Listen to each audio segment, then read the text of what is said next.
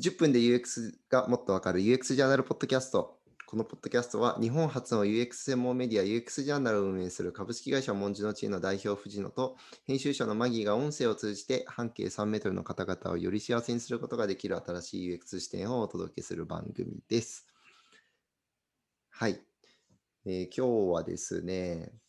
私がこの前移住の本の取材を受けまして、うん。はい。まえっと、ウェブでは先週公開されて、で、本に3月ぐらいになるのかな。あ、載本になるんだ。そうそうそう。信濃毎日新聞さんが出版してくださるうん。形で、ま内容としては、そういう、ま都会から、えーし信州に移住した人、長野に移住した人たちのなぜ移住したのかとか、移住してどう変わったかっていうことが、こう、インタビュー形式でまとまってる本なんですけど、うん。まあ、それに乗ったっていう話の中で、まあ、藤野さんからそのむ娘がこうじゃうちは家族で乗ったんですけど家族だったり娘とかが一緒に乗ったことに関しての感想はどうなのという、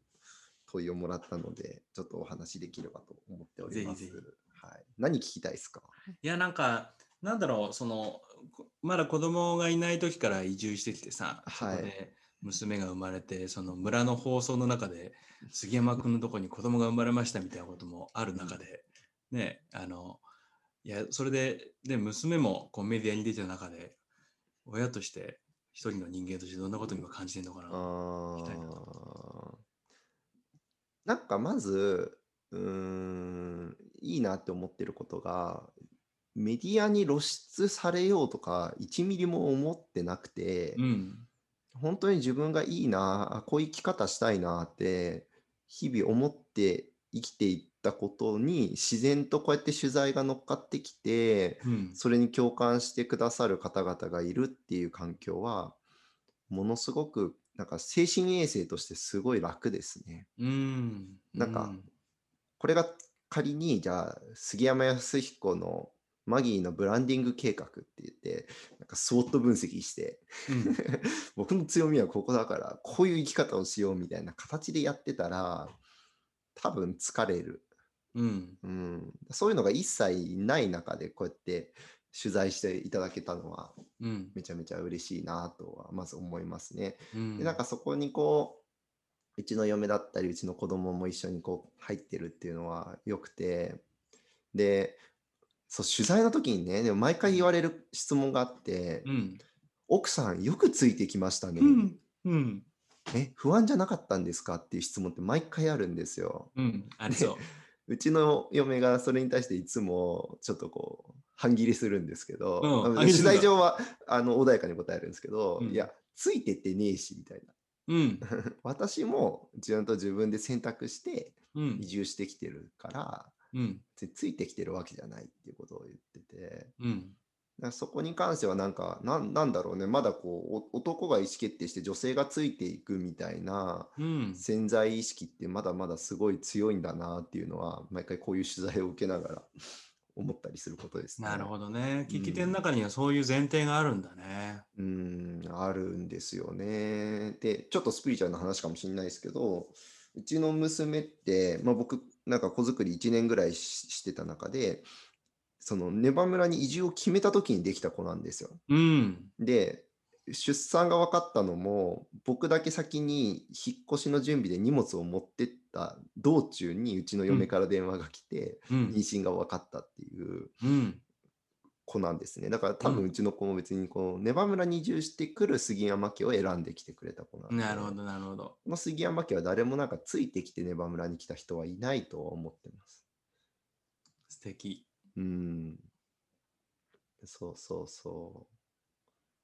だからいいですよね。なんか気持ちいい。だから別に取材も嘘は全くつかないしね。うん。うん。うん飾らないで喋ってるとは思います。なんかあの、田舎は今日も平和だなっていうこ とって、ああの、日々あってあるよな。なんか、いやー僕なんか、今、あの、窓の外からビニールハウス越しにさ、うん。あのみかんの木があって、はいそのみかんの木にあの鳥が50羽ぐらいずっとなんかあの群がってんのよ。はい。で風がバーって吹くとそこからあの鳥がバーっていなくなってくんだけど、なんかなんだろうやっぱり こうしてみると、なんか世界はいろいろなことがあるけど、めちゃくちゃ平穏が起きてるよなっていう、この、このなんか、ギャップ感がやっぱすごいよね。すごいですね。なんか3日前とか、向かいのおばあちゃんに案内してもらって、2時間ぐらい、こう、うちの家の裏山を、あの、子供3人とおばあちゃんで歩いてたんですけど、で、山の一番上に登って、そこでおお弁当を持ってきたおにぎりをみんなで食べてたりとかして、うん、いや、今日もネバは平和だなって 思って過ごしてましたよ。うん。地元の人たちとかって、この、この平和っていうのへの、なんか、あれなのその、うん、いつまで続くかなみたいなことをこう、思う人もいたりするのああ、そうですね。やっぱり、あのーあそこの牛を飼ってるところの集落は今もう、えー8世帯ぐらいしかなくて、高齢化率60%で、一番若い人でも45歳みたいな集落に関しては、もうやっぱ伝統行事もできなくなってきてるし、うん。うん、畑はどうするんだみたいな話はあるんで、うん。やっぱりそのいつまでこれできるだろうかって不安はあるんですよ。うん。ただちょうどその昨日まさにあのこれ信州大学とその牛の取り組みは連携してる中で信州大学の学生が卒業論文でうん。その山地酪農っていうものを通じて牛を地域に導入したりとかそこにそれを飼う若者が入ったことによって集落がどう変化したかっていうのを研究でまとめてくれて、うん。全世帯ヒアリングしてこう発表したものを昨日そこの地区の公民館で発表があってうんでおじいちゃんおばあちゃんとディスカッションしてたんですよ。うん。だからそこってすっごいなんか本質的な議論で、うん。うん、なんか地元の人から出た案としてやっぱりもう自分たちも高齢化してきてるから、うん。うん、とこれまでトウモロコシは各家庭でそれぞれ育ててたんですけどうんやっぱそういうものももう畑を一つにまとめたりみんなで共同作業にしていかないといよいよ回ってこないよねみたいな話とかが出出始めてて、うん。うん、なんか外部が関わったことによってそういう変化が起きてるんで、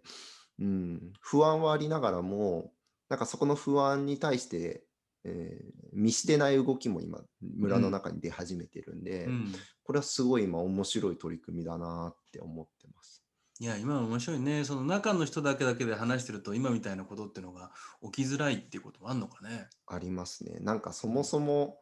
やっぱそこにスポットライトあ当てないですし、うんおその研究結果あの研究面白かったのがその地区の神社にスポットライト当てたんですよ。うん。で去年そこの神社の鳥居をみんなでリニューアルしたんですよ。うん。そこで地域のおじいちゃんおばあちゃんも一緒に参加してもらった中でうん。なんかその過去を知るじゃないですか神社を通じて歴史を掘り起こすことによって、そこの地区にある誇りとか文脈をやっぱその人たちが再認識するんですようね。ん。うーんでそういう中でここにある大切なこととかにも多分気づいたりとかしてやっぱり守りたいよねとかつないでいきたいよねっていう風になってたりするかなと思います。うん。なるうほど。んなるほどな。なんか、うんあ、どうぞ。あいいですよいいですよ。うん、なんか今の話聞くとねそのこう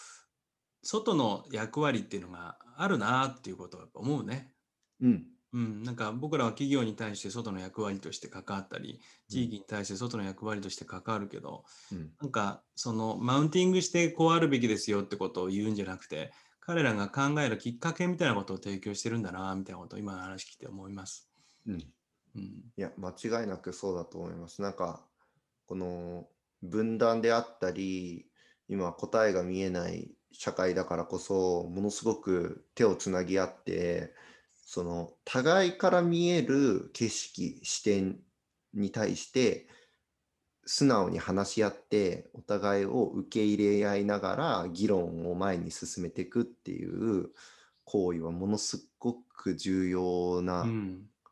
行為なんじゃないのかなとは思うんで、うん、そこは僕も大切にしていきたいことだなと思いますねそう。だねうん、はい。娘のメディアデビューの話からこんな深いところに着地 するとは本当だ思わなかったけど。うんはい。ねそんな10分でした。UX ジャーナルは毎週水曜日10時に更新しております。興味がある方は uxj.jp、UX ジャーナルでお調べください。ありがとうございました。ありがとうございました。